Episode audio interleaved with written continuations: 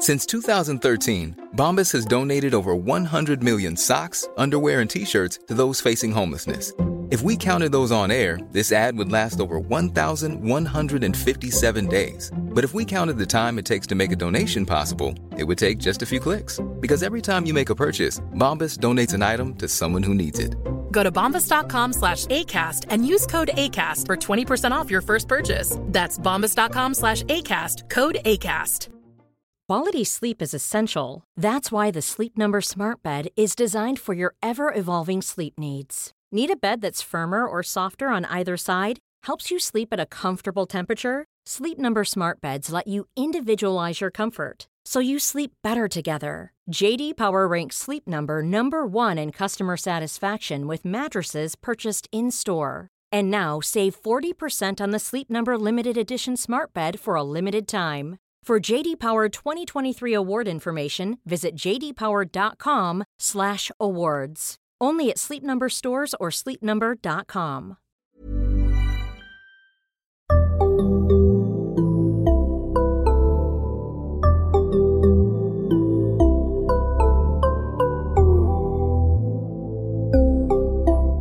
Barnpsykologerna. Hej och välkomna till ett nytt avsnitt av Barnpsykologerna. En podcast med Liv Svirsky och Lars Klingvall. Och idag också med Mårten Tyrberg. Välkommen. Tack så mycket. Hej. Eh, Och vi ska prata om schizofreni och psykos hos Ja. barn och unga. Just det. Kan inte du börja med att säga kort vem du är? Precis. Jag heter Mårten och jag eh, jobbar som psykolog och psykoterapeut eh, till vardags inom psykiatrin i Västerås. Och då jobbar jag med lite alla möjliga diagnoser kan man säga. Bland annat psykoser. Och sen jobbar jag också halvtid som forskare. Eh, Har nyligen blivit klar med en avhandling som handlar om psykoser och hur vi kan jobba med patienter som är inlagda på psykavdelningar. Hur vi kan jobba med terapi där och lite sådär. Vad, till att börja med då. Vad är, vad är de här två begreppen? Schizofreni och psykos? Förklara vad, vad de är och vad är skillnaden är. Så psykos kan man säga är ju ett slags paraplybegrepp. Där schizofreni är en slags psykos. Och schizofreni är ju också en mer som officiell diagnos i, i vårt diagnossystem. Då. Psykos brukar man ju säga betyder en upplevelse eh, där man tappar verklighetsuppfattningen och där man ofta upplever eh, att man hör saker som andra inte hör.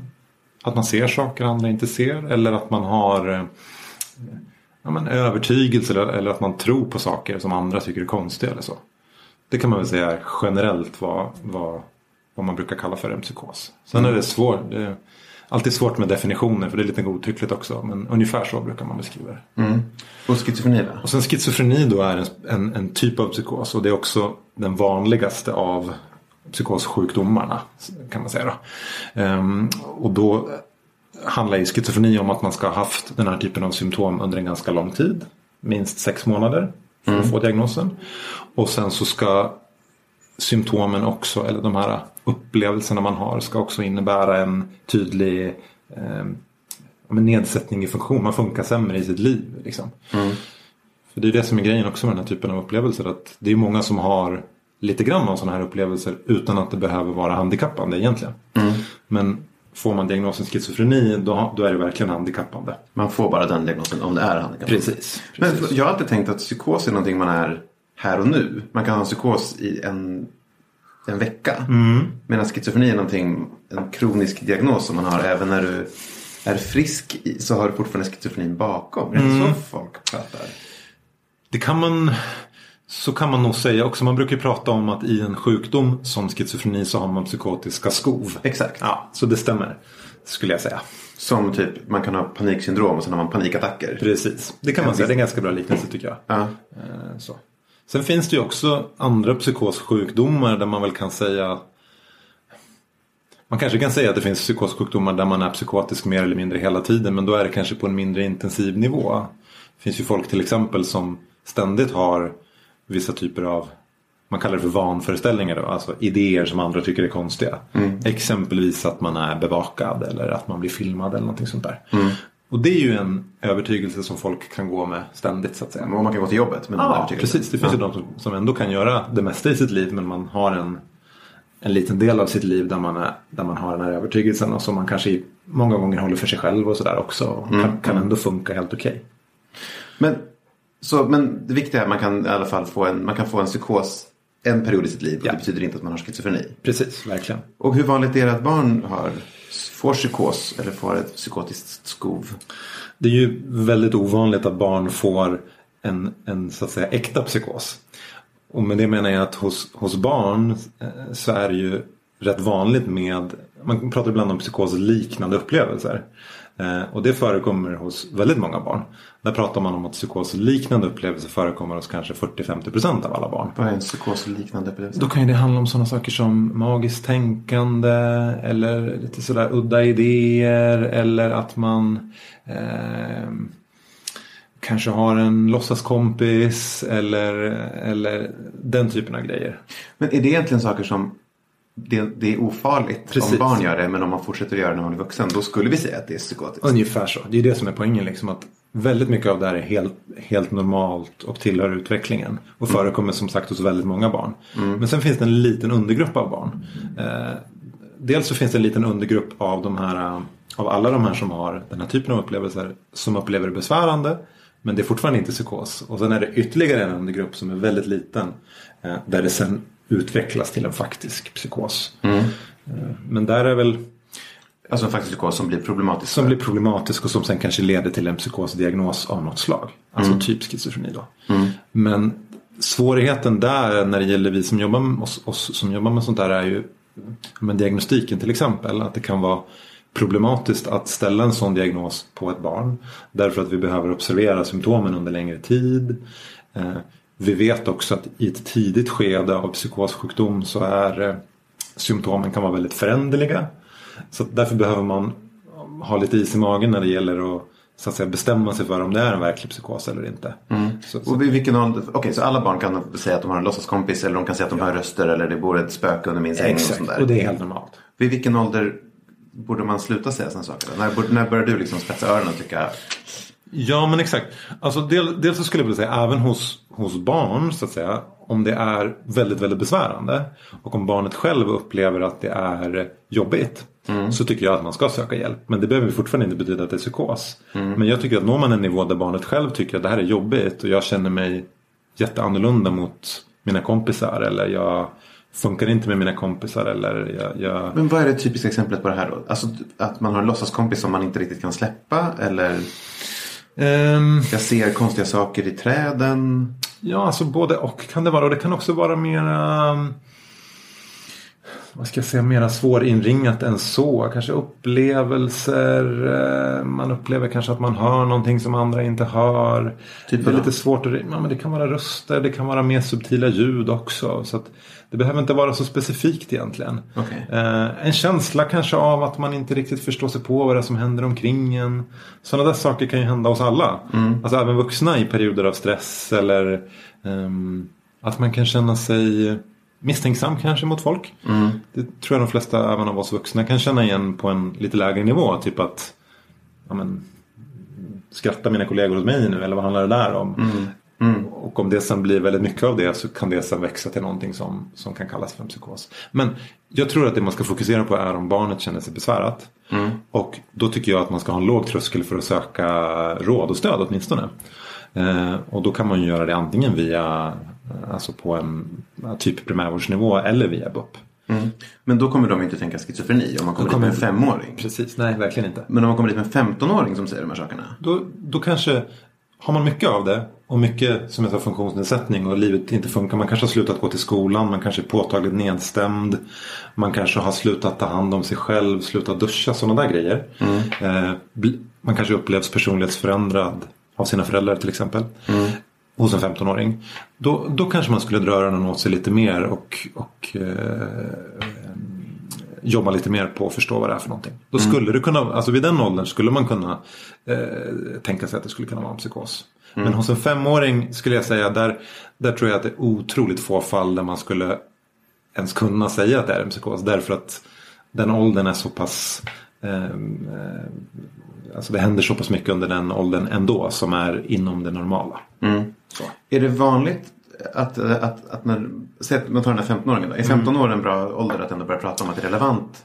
Ja, det tycker jag. För att det, det vi brukar säga är att typiskt sett, om vi tar schizofreni som exempel igen, då den här vanligaste psykosdiagnosen, så brukar man säga att insjuknandet sker någonstans sen, sena tonår eller tidiga, tidiga vuxenår. Typ 20-25 års åldern. Sena tonår? Alltså så, man Ja, kan så att- också när man är 16-17? Ja, men alltså man kan i alla fall se tecken redan då. Och oftast är det ju också så att hos en person som insjuknar i, i en mer tydlig schizofreni där man kanske har utvecklat eh, så att man hör röster, man har jättemycket konstiga föreställningar och så. Då kan man ofta se bakåt att det har förekommit förändringar under ett flertal år. Mm. Så och, då kan- och vilka förändringar är det när man kan kolla Ja då, bakåt? Så? ja men då kan det vara sådana saker som, att, som, som personlighetsförändringar, man börjar bete sig annorlunda, man kanske börjar eh, dra sig undan från sina kompisar och sina intressen. Eller på andra sätt börjar agera annorlunda än vad man har brukat göra. Så. Det kan ju betyda vad som helst. Det betyder att man börjar lajva, vilket man inte var intresserad av tidigare. Är det liksom, skulle du säga? Såklart skulle det kunna vara nästan lite grann vad som helst. Poängen är väl om omgivningen upptäcker att det här är någonting, vi känner inte igen våran son, våran dotter. Kompisarna känner inte igen kompisen. Eh, och det är, någon, det är någonting som är annorlunda mot hur personen funkade tidigare. För det är också det men till exempel om man jämför med en del annan problematik, typ autism och sådär. Eh, så brukar man säga att utveckling av en psykos, vanligtvis så har man en normalutveckling fram till dess att man, man börjar insjukna så att säga. Medan hos till exempel barn med autism så är ju ett av kriterierna för en diagnos att man ska ha sett eh, symptom av något slag ganska tidigt i livet. Ja, så behöver det inte vara vid psykos. Utan då kan det vara att man har en, en verkar helt Normal, fram utveckling. till 15, 16, 17. Man kan vara normal fram till 20, 25 också. Okej. Hur snabb sker den här förändringen sen då? Men det är olika. Ibland sker det snabbt. Vad är snabbt? Ja, men snabbt kan ju vara inom några, ett antal månader.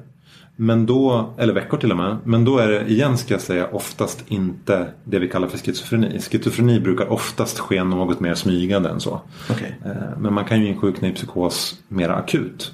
Eh, Men då är det också oftare övergående. Snabbare? Precis. Okej. Och då kan man oftast bli helt frisk. När, det är, när det sker snabb insjukning, är det liksom under en stressig period? Kan ju vara det. Drogrelaterat? Ja, drogrelaterat, stressrelaterat, sömnbrist, alkohol, ehm, eh, livsomställningar. Okej. sådär. Men den här, är det så också då att den här mer smygande vanliga liksom, schizofreni-insjuknandet, den är inte lika tydligt kopplad till Mm. Oftast stressorer? inte. Nej, Ehm, om vi har, tar schizofreni igen som exempel då. Så, så tänker vi också att i de allra flesta fall har man någon slags ärftlig sårbarhet för schizofreni. Så att har man då den ärftliga sårbarheten plus eh, att man då upplever någon slags stress under livet. Och det kan vara mycket olika saker. Det kan ju vara att man har haft en ogynnsam hemsituation under lång tid. Eh, eller andra saker eh, under uppväxten. Och att man sen också då utsätts för någon tydlig stressor eller, eller en händelse som är en stor omställning. Typ att man flyttar hemifrån, börjar plugga, gör lumpen eller någonting sånt där. Mm. Då kan det vara så att säga droppen som gör att man insjuknar. Men ska man tänka att om den droppen aldrig hade kommit, då hade man klarat sig? Eller var det bara en tidsfråga? Jag skulle säga att har man ärftligheten eh, så, så kommer det ju sannolikt att hända ändå någon gång. Men inte i alla fall. Men, men man brukar tänka så att man har med sig en ganska, alltså det är en ganska stor ärftlig faktor eh, så vitt vi vet än så länge när det gäller just schizofreni. Så att jag skulle nog ändå säga att, att i de flesta fall kommer man någon gång ändå att insjukna låter tufft men alltså har man ärftligheten så, så, så eh, kommer det sannolikt att hända någon gång. Men kan vi säga det när det gäller de här andra sakerna vi pratade med stress och droger. För där är det ju så att vem som helst av oss, du, jag eller vem som helst. Om vi till exempel inte får sova på ett antal dygn, tar jättemycket droger eh, eller eh, hamnar i en, en svår och akut kris eller något slags akut trauma. Så har vi det alla i oss så att säga att få en psykos. Men då är det som jag säger ofta en, ett snabbt insjuknande.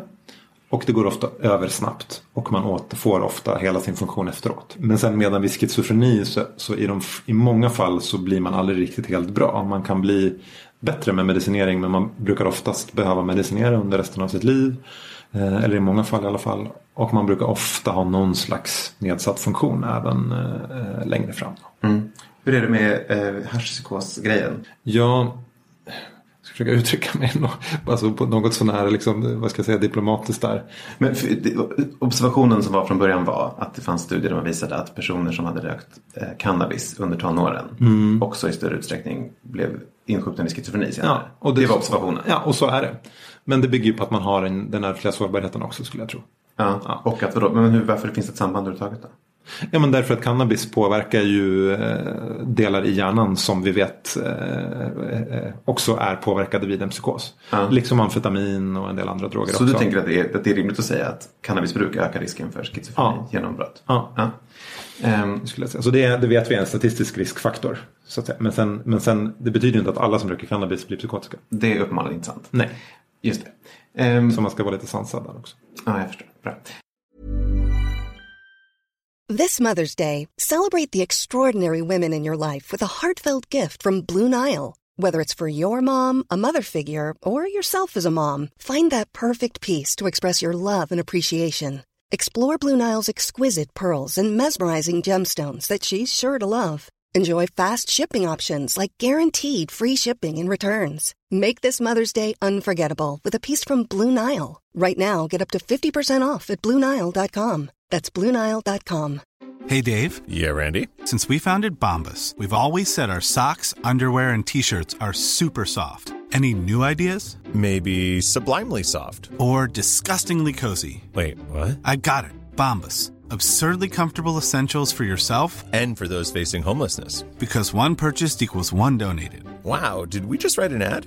Yes. Bombas. Big comfort for everyone. Go to bombas.com slash ACAST and use code ACAST for 20% off your first purchase.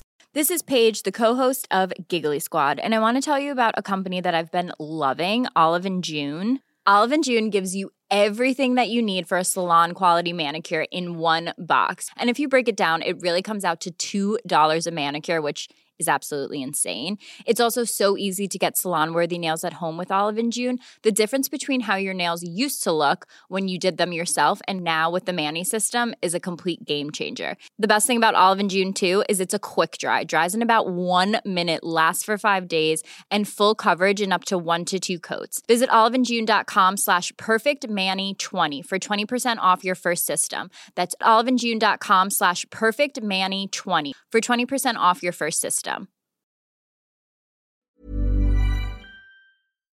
Men det har du redan sagt lite det här med liksom, varningsflaggor. Eller ska säga. Mm. Men kan du ändå, om man är 15 år, vad, vad ska man liksom titta efter? Om, en, om ett barn, en 15-åring börjar bete sig konstigt eller märkligt. Mm.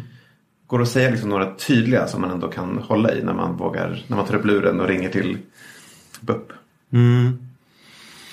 Eh, men eh, alltså personlighetsförändring är ju ett oklart begrepp. Men om man inte känner igen personen, om personen inte är sig lik. Kanske börja prata om upplevelser eller idéer som man inte haft förut. Att man kanske börjar tro på eh, att någon eh, är inne och, och tar grejer från ens rum. Eller man tror att kompisarna vill en illa. Eller man börjar verka rädd eller så. Det är några sådana exempel som, som jag tänker då, då ska man dra öronen åt sig lite. Mm. Men det behöver fortfarande inte vara någon fara. Men jag tycker man ska be om hjälp i alla fall. Men om, vad finns det ännu tydligare flaggor där man verkligen ska vara orolig? Typ Som du sa, sluta sköta sin hygien. Ja, det tänker jag också är en ganska tydlig grej som vi ofta ser vid den här typen av insjuknanden. Att man, man kanske slutar duscha, man kanske slutar byta kläder. Eller man börjar bete sig udda i det avseendet också. Det, alltså en upplevelse som man kan få inom ramen för en psykos till exempel är att man känner sig väldigt hudlös. Vissa personer vi träffar på, vuxna tänker jag kanske främst då på, har eh, kanske flera jackor på sig för att skydda sig. De upplever att de gränserna för kroppen är utsuddade. Den där typen av verkligt udda upplevelser. Så, så det är en annan sån sak som jag tänker man kan, man kan se. Kan jag tänka mig även hos en 15-åring. Men jag skulle säga igen, jag vill säga det att jag tror att det är ovanligt hos så pass unga personer. Men ser man det så kan man be om hjälp tänker jag. Eh, Kan man liksom fråga, liksom, kan man liksom lite skrapa på sådana här saker? Om så, ah, eh, ett barn som börjar bete sig annorlunda. Mm. Kan man liksom försöka leta efter sådana här uh, bisarra föreställningar? Hur, hur kan man fråga efter det? Mm. Om man är typ anhörig eller så. Ja. ja, men jag tänker att man kan eh, absolut göra det. Man kan vara intresserad av vad barnet pratar om. Och, och be, alltså utan, att, så att säga, utan att döma och utan att ifrågasätta. Lyssna och fiska lite efter vad han eller hon tänker och känner. Liksom. Det kan vara svårt med barn såklart. För barn är inte alltid så benägna att berätta om sånt. Men, men var nyfiken tänker jag. Och kanske vara lite försiktig med att säga att Nej, men det där stämmer inte, det är inte sant och sådana där saker. Även om man så att säga vet det. Därför att då tror jag att risken är att barnet sluter sig liksom inte vill berätta mer. Och då, då stängdes det fönstret för att få reda på vad barnet tänkte? Ja, för den gången i alla fall. Ja, precis. Alltså, det beror såklart på vad man har för relation med sitt barn. Men, men jag tänker generellt att man vill vara, man vill vara intresserad och nyfiken och man vill, man vill odla en situation där barnet känner sig tryggt att berätta. Man riskerar liksom inte att uppmuntra den här vanföreställningen då om man inte Nej, är tydlig med att det, jag där inte. kan inte ha hänt. Nej, det tror jag inte man behöver. Det tror jag inte man behöver vara rädd för. Utan det, det, är bättre att hålla dörren öppen än att säga det där var superkonstigt, det kan inte ha hänt att någon gick in i ditt rum. Exakt. Det är på samma sätt egentligen som vi brukar tänka kring självmordstankar och sådär, eller hur? Det är inte farligt att fråga om det, det är inte farligt att prata om det, utan det är snarare normaliserande och bra. Mm. Eh, Så. Mm. Jag tänker att det är lite samma sak. Förlåt, nu hoppade jag över en viktig fråga. Men hur vanligt är det här? Ska man tänka liksom, det går en i varje klass? Så att man ska Nej. tänka... Nej, man ska tänka bland vuxna att det är ungefär en på hundra som har någon slags psykossjukdom. Och då kan det vara schizofreni eller andra närliggande diagnoser. Eh, bland barn är det, är det ännu mer eh, ovanligt än så. Låt säga att det är kanske en på, en på tusen, en på 5000, något sånt där kanske. Mm, så det är superovanligt. Och bland ännu yngre barn. Man brukar skilja det som, det finns begränsad men ändå lite grann forskning på psykos bland barn. Och då pratar man om lite olika begrepp. Dels pratar man om tidig psykos. Och då pratar man om insjuknande innan 18 års ålder. Men sen pratar man också om barndomspsykos. Och då pratar man om insjuknande innan 13 års ålder. Och då säger man att det är ovanligt med insjuknande innan 18. Och då kan man säga att det är extremt ovanligt med insjuknande innan 13. Så Okej. det är liksom verkligen så.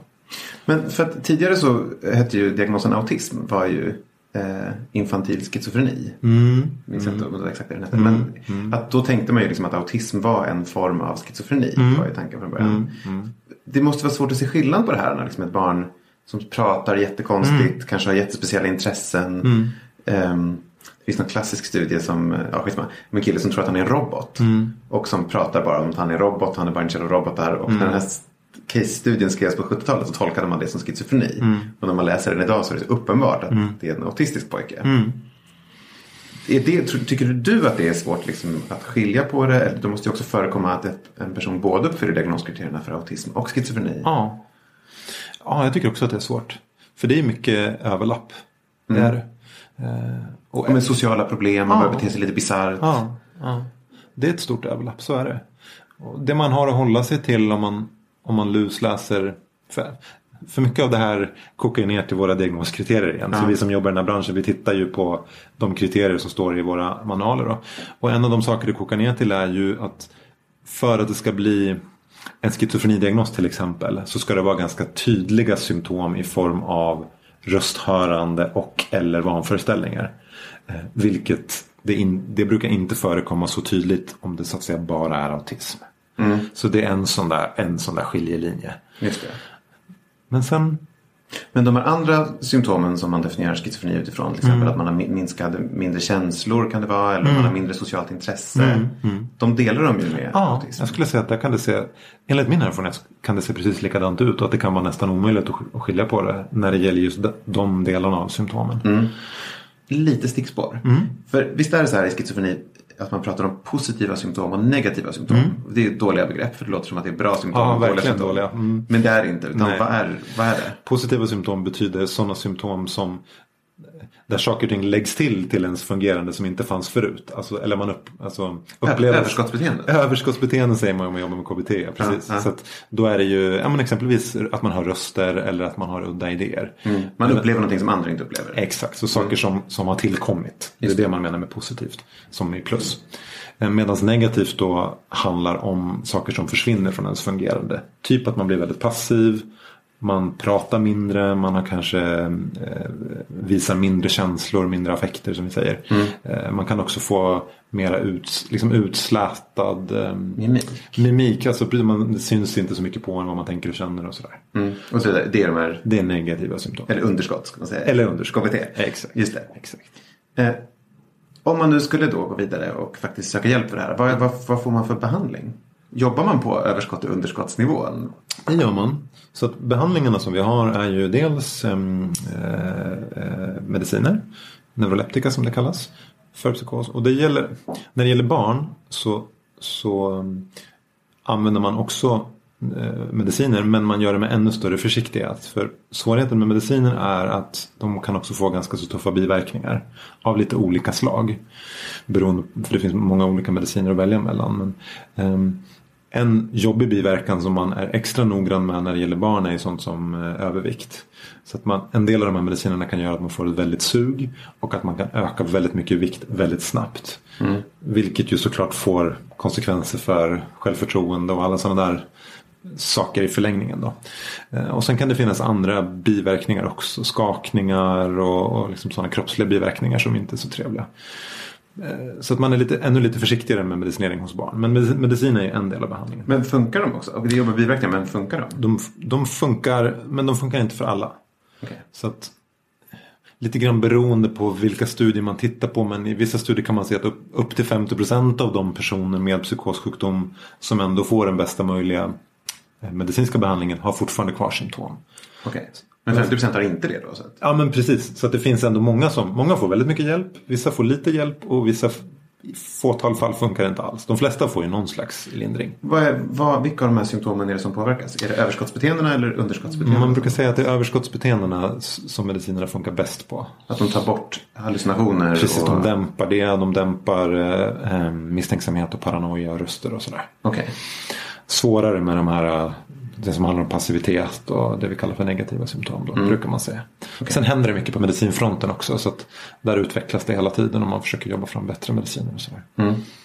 Eh, Men, men sen har vi ju utöver det då, så har vi också psykologisk behandling som funkar något sånär.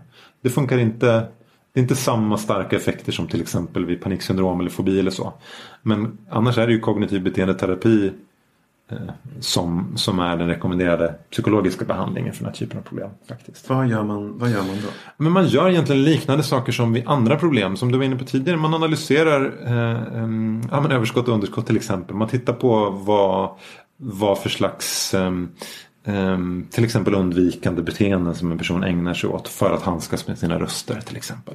Ah, vad skulle det kunna vara? Att man inte Skulle lämnar kunna- lägenheten? Precis. För då är rösterna jobbiga? Exakt. Exakt. Så kan ju det kan ju både vara att man undviker själva upplevelsen av att höra röster. Alltså typ att man stannar hemma för att slippa höra röster. Det kan också handla om att man undviker saker för att man eh, Alltså saker som rösterna säger ska hända. Alltså, alltså att man tror att det rösterna säger är sant till exempel. Då blir det andra typer av undvikanden. Alltså vadå, de säger du kommer hoppa ner på spåret? Eh, Då vågar man inte åka tunnelbana? Exempelvis. Okej. Precis, exempelvis. Och då, då handlar terapin om att man ändå ska våga göra saker trots rösterna? Ja men det är ju, i grunden kan man säga det att terapin eh, handlar med ganska mycket om en slags exponering. Eh, och att försöka hitta en slags ökad flexibilitet i förhållande till sina upplevelser. Om vi inte kan ta bort symptomen så vill vi försöka hitta ett sätt så att personer ändå kan göra det som är viktigt för dem i livet samtidigt som de har symptom. Men sen finns det också mera klassiska tekniker från, från traditionell KBT, kognitiv beteendeterapi som man brukar jobba med. Typ att man, man gör beteendeexperiment, man letar för och motbevis för olika föreställningar. Man, Vad, skulle, vad skulle det kunna vara? det skulle kunna vara till exempel att man i en session eh, eh, utmanar, alltså tillsammans med sin terapeut då, om man har en, en bra och trygg relation med terapeuten så kan man till exempel jobba med att utmana eh, sina röster till exempel. Det kan väl förekomma att en röst kan, kan eh, eh, säga någonting om att eh, de kommer att skada en om man gör si eller om man gör så. Och så kan man testa i trygga, under trygga förhållanden att göra just det. Alltså rösterna säger vi, vi kommer se till att du dör om du... Om du fortsätter prata med den här personen till exempel. Eller Okej. någonting sånt där. Och så kan man tillsammans med terapeut, sin terapeut ändå testa och göra det. Okej, det blev inte så den här gången. Vad tänker du om det? Ja, men okej, jag... Ja, men kanske något mindre övertygad om att det är sant då. Så att man försöker liksom då att kanske pressa ner eh, i vilken mån personen är övertygad om att det här faktiskt är sant. Mm, okej. Så det funkar för vissa. Men det, det är individuellt också vad som funkar. Det här är ju en stor fråga. Men jag tänker att det måste finnas två spår. Där den ena är så här att försöka ska man säga, överbevisa rösterna. Eller de här föreställningarna. Ja. Det, här är en klassisk KBT-diskussion. Ja, Vilket man ska göra. Ja, Ska man verkligen. försöka motbevisa det eller ska man liksom bara gå runt det? Ja. Vad, hur ser forskningen ut där? Vad verkar vara mest effektivt? Ska man liksom hitta argument mot vanföreställningarna eller de här grejerna? Mm. Eller ska man bara, ja, ja man kan tänka konstiga grejer, jag går till skolan ändå? Exakt. Jag skulle säga så här. Jag, skulle säga att man har forskningsstöd för bägge. Okej. Så vi har forskningsstöd för traditionell KBT som skulle vara mera det förra alternativet. Argumentera emot. Exakt. Fast inte på ett, det ska jag säga, man gör ju inte det på ett man gör det på ett väldigt strukturerat sätt och på ett väldigt kollaborativt sätt. Och inte på ett jag har rätt och du har fel sätt. så Alltså terapeuten har rätt. Exakt, Patienten har fel. Exakt Nej, så nej, gör man ju inte. Och det, folk som jobbar med KBT vet ju det, så det är viktigt att säga. Så det funkar, för det finns det forskningsstöd för. Och det finns också forskningsstöd för de här som vi kallar ibland tredje vågen varianterna av KBT. Typ ACT, Acceptance and Commitment Therapy, har, har det kommit en hel del inom när det gäller psykos de senaste åren. Och där ser man att det också tycks ha effekt. Och det skulle mer då vara det andra alternativet. Typ att, ja men okej, jag har de här rösterna. Jag verkar inte kunna bli av med dem. Men jag kan ändå uppenbarligen gå ut och träffa mina kompisar och, och handskas med att rösterna pladdrar på under tiden. Och ibland till och med bli hotfulla. Eh, och det kan vara helt okej. Just det. Alltså typ så. Det kanske är sant att Säpo är ute efter mig men jag kan fortfarande gå på bio. Typ. Typ så? Ja. Ja. Ehm, men vad, vad är forskningen på väg? Liksom? Vad är liksom det senaste? Du har ju precis doktorerat. Mm, vad, precis. vad, kommer vi vara om liksom fem, tio år?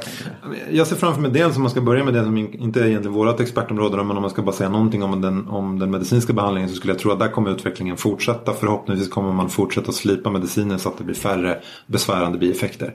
Vad gäller eh, terapi så tror jag att man kommer att fortsätta även där att slipa och titta på vad men lite så som jag tänker mig att eh, terapiforskningen är på väg generellt sett. Att man tittar på verksamma processer och kanske inte så så inte fäster sig så mycket vid stora paket av behandling utan man tittar på processer som funkar. Typ acceptans, typ exponering, typ beteendeaktivering, sådana där grejer. Mm. Så att man sen kan göra nya paket. Ja, men precis. Så att man hittat vad som funkar. Ja, eller bygga individuellt för varje patient tänker jag. Ja, Att man, man testar så. Just det, för varje individ måste ju vara extremt olika. Men så är det ju. Så är det ju verkligen och det kan yttra sig på extremt många olika sätt. Eh, Så att jag tror att ditåt kommer det att gå och sen så ehm, ja, alltså jag är förhoppningsfull ändå. Jag tycker att jag ser patienter som jag träffar som man kan komma långt med med ganska små medel om man, om man jobbar med rätt saker. Om man hittar liksom, Om man hittar det som är viktigt för personen. Ja. Mm. Sen hjälper det såklart om man också har ett nätverk som funkar. Personer som har kanske föräldrar, kompisar, jobb, eh, lägenhet, alla de där grejerna på plats. Så Mm. är det såklart enklare. Och tyvärr är det ju många i den här gruppen som, som inte har det. Men... Har du något boktips som du skulle vilja? Ja men eh, jag, jag eh, har en bok som jag vet är på G. Som är skriven av en sån här gammal nestor inom det här området som heter Johan Kullberg. Bland annat. Och några fler medförfattare. Som handlar om, eh, ja, men den är riktad mot personer som själva har drabbats av psykos och deras anhöriga. Den heter Att insjukna i psykos. Och Johan Kullberg är en vettig person. Johan Kullberg är en vettig person som kan mycket om det här och som har ett väldigt, tycker jag, medmänskligt eh, perspektiv på den här patientgruppen, vilket verkligen behövs. Tack Mårten! Tack själv! Eh, Och tack ni som lyssnade. Barnpsykologerna finns på Facebook och så finns vi på Instagram. Där heter vi barnpsykologerna understreck podd. Hej då!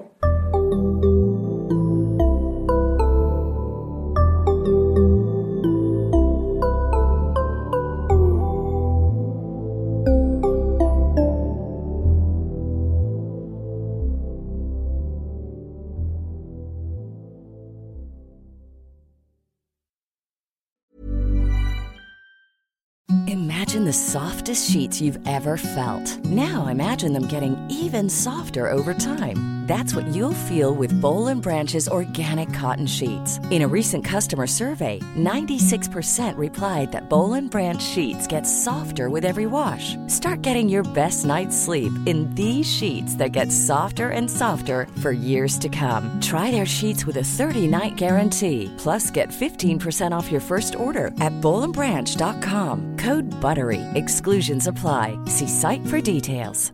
Planning for your next trip? Elevate your travel style with Quince. Quince has all the jet setting essentials you'll want for your next getaway, like European linen, premium luggage options, buttery soft Italian leather bags, and so much more. And is all priced at 50 to 80% less than similar brands. Plus, Quince only works with factories that use safe and ethical manufacturing practices. Pack your bags with high-quality essentials you'll be wearing for vacations to come with Quince. Go to quince.com slash pack for free shipping and 365-day returns.